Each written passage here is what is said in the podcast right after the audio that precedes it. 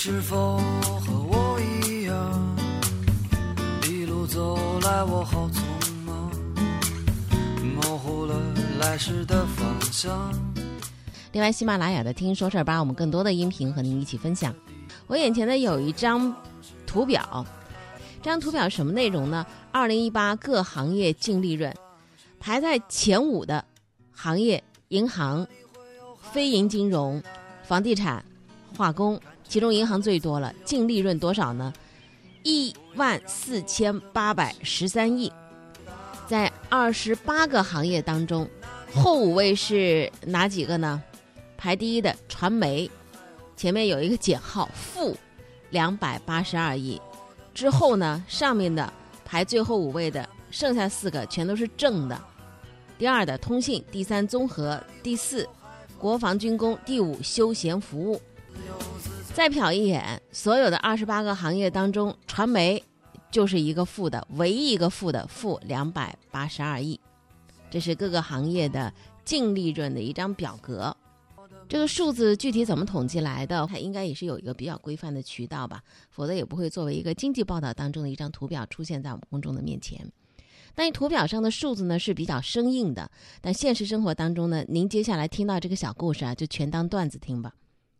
有一位报纸的主编，最近真的是可郁闷了。郁闷在哪儿呢？因为他主编的这个报纸，我们就叫它《河西快报》吧。不惜血本提升了报纸的纸质，改为彩页，也好不容易挤进了公款征订的名录。谁知道呢？这新一年度的征订数啊，没增反而降下来了。他看到这个征订数的降幅这么大，所以就决定到基层去走访一下。他到了这个降幅最大的这个县去做调查。一走进政府大楼，就看到邮递员呢，把一叠报纸往这个大办公室的桌上一扔，一个小姑娘就走过来了，非常麻利的把报纸当中夹着的信给挑了出来，然后啪的一声，把报纸就扔在旁边废纸堆里了。这主编很吃惊啊，就问：“哎，你们都不看报纸啊？”这小姑娘一看来了一个陌生人，前台服务人员嘛，迟疑着也不敢搭话，也不知道是什么来头。这时候呢，坐在里头一个戴眼镜的说话了。说现在都看电脑看手机，哎，谁看的报纸啊？这张主编就无言以对。嗯，再一看呢，那叠报纸当中啊，好像没有自己主编的这份报纸，就问：嗯，同样都是完成征订任务，你们也不看，那你们干嘛不订那个啊《河西快报》呢？看上去那个画面更好看，纸张更好，印刷更精美。好，那个人还没说完呢，来了一个呃，就是收废品的。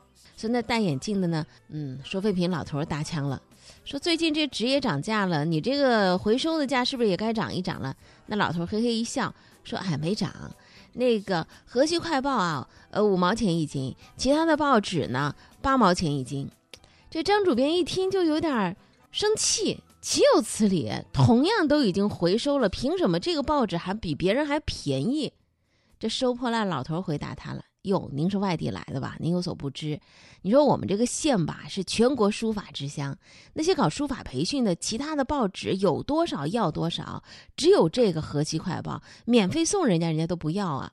为什么呢？这老头笑了，说：“你看这报纸吧，现在的纸质太好了，那花花绿绿的彩页它也不入目，也不好练字儿嘛。”来自权威部门的统计的数字，让我们看到的。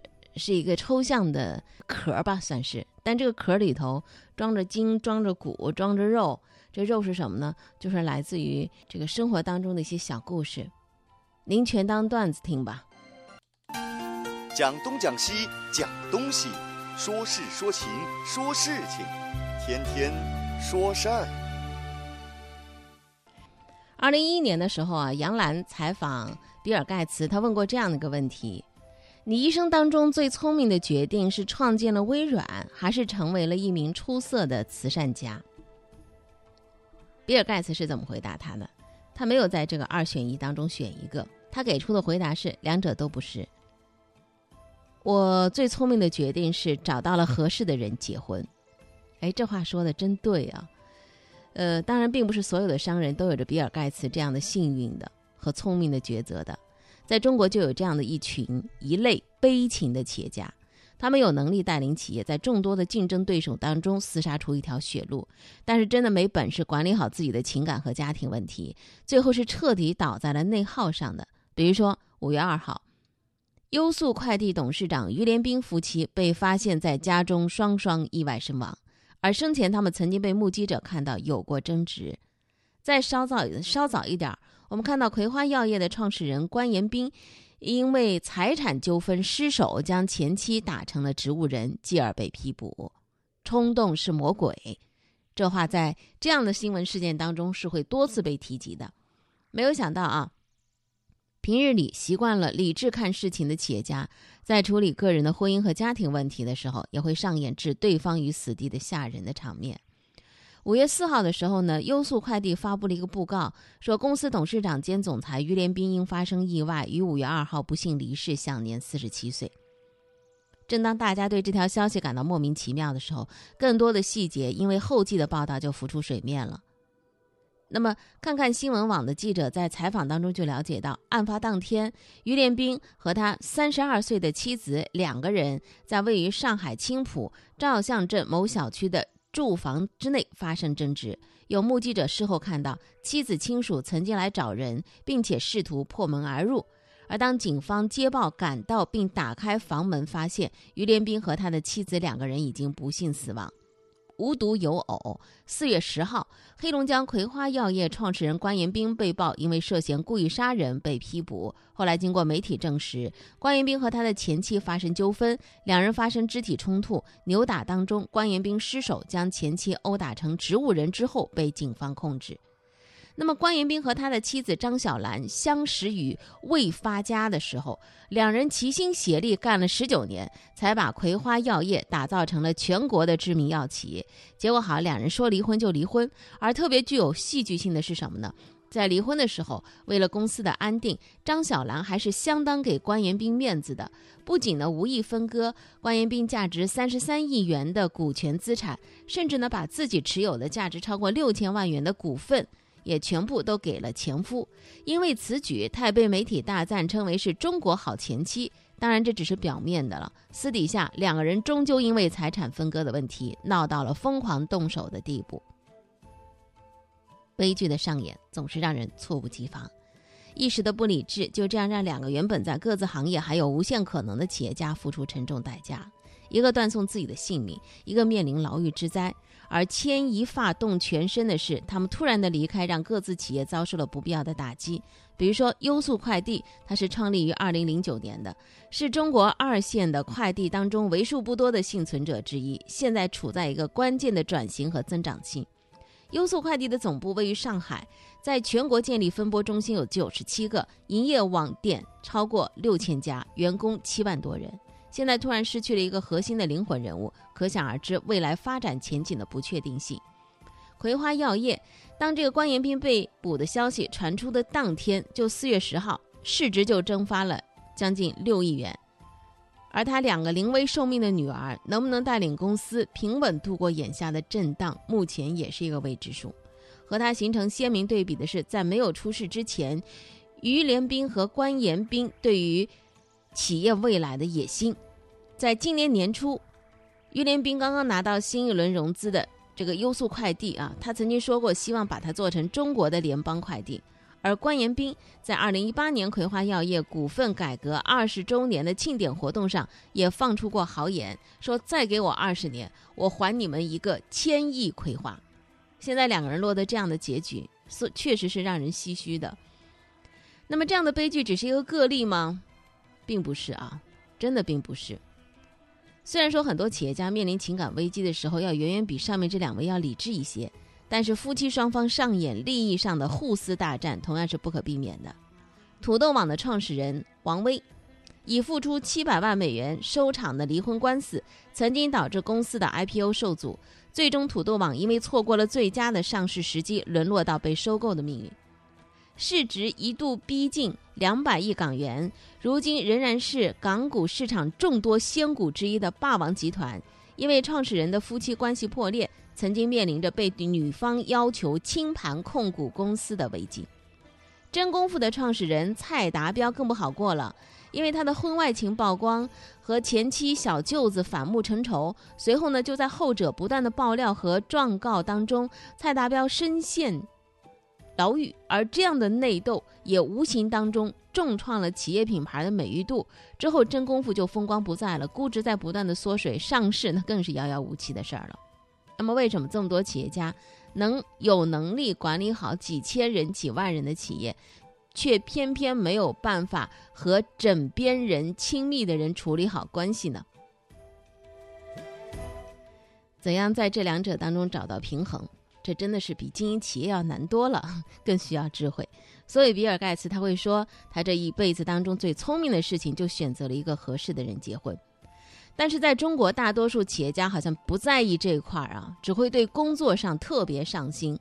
很多人不仅要求下属二十四小时开机、随时待命，他自己都是二十四小时不关机的。这种工作至上的理念，让他们大多的时候是忽略了家庭的存在以及对夫妻关系的培养。海尔创始人张瑞敏早年曾经放过话，他说：“没有几个企业家的婚姻家庭是圆满幸福的。”当然了。除了缺乏沟通造成的情感变淡，导致婚姻危机，还有就是要数情感上头的背叛。和普通人比起来，成功的人他可能会面临更多的一些压力。有钱有名，很多人就会想着寻找刺激和安慰，于是单身的就不断换女朋友，或者是脚踏几只船；没离婚的就玩出轨。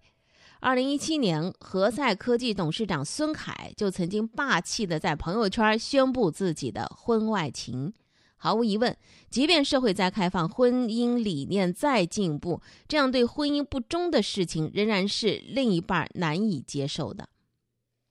幸福的婚姻总是相似的，失败的婚姻却有各自的不堪。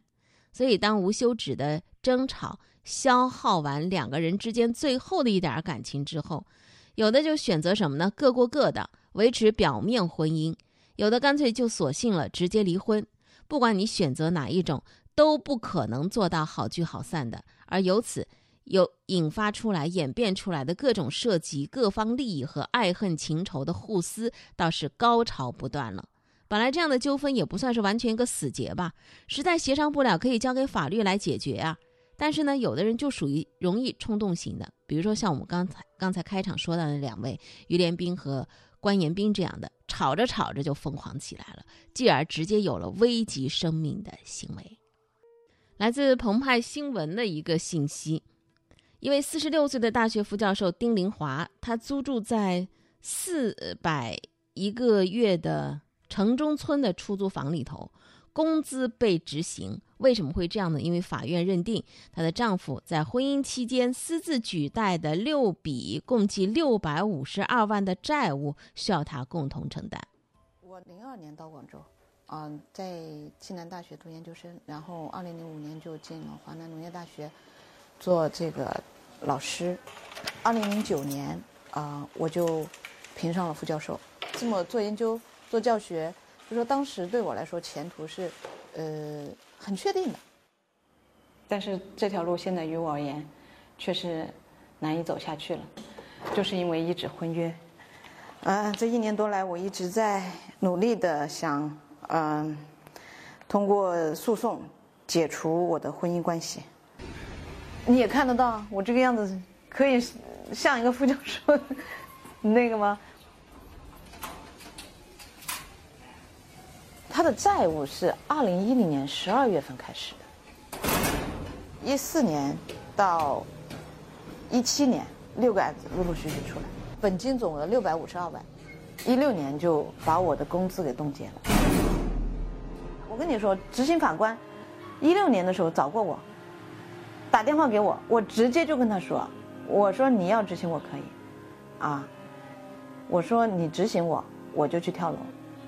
我那个时候整天就是想着死的，执行我最厉害的案子，判决书上的金额是两百六十三万，直接推定为夫妻共同债务，直接判二十四条，连带共债，这是婚姻法司法解释二第二十四条，就是在婚姻关系存续期间，配偶当中有一个人以个人名义举债的，呃，债权人主张权利的，啊，呃，应当按夫妻共同债务处理，好，这样的一句简单的话，就这样的一句简单的话啊，把这位大学副教授丁教授呢，直接就推到了这样的一种状态当中。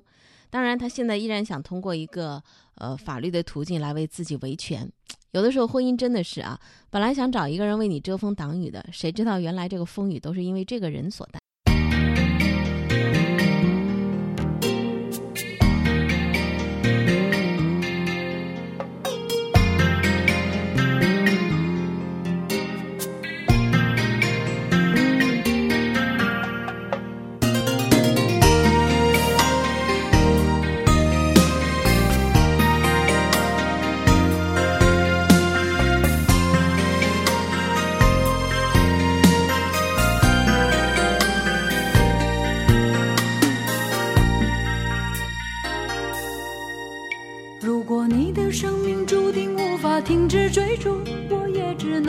为你祝福。如果你决定将这段感情结束，又何必管我在不在乎？如果我的存在只是增加你的痛苦，为何你不对我说清楚？莫非我早该知道我将要孤独，在我们相识的最初？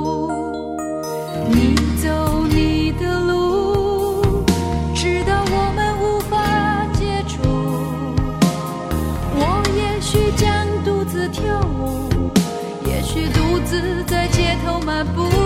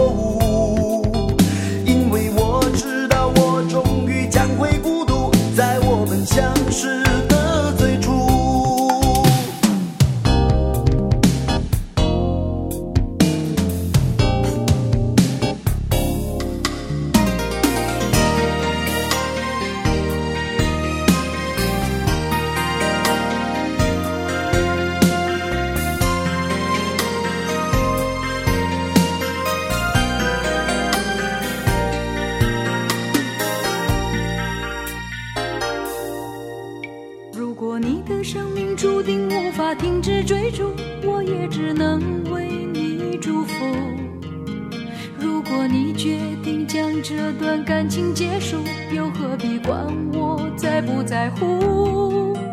如果我的存在只是增加你的痛苦，为何你不对我说清楚？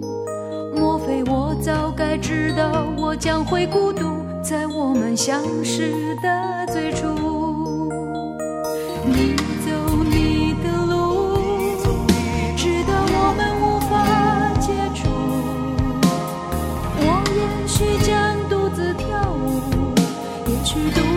在街头漫步。你走你的路，用我无法追赶的脚步。我也许将独自跳舞，也许独自在街头漫步。我也许将独自跳舞，也许独自在街头漫步。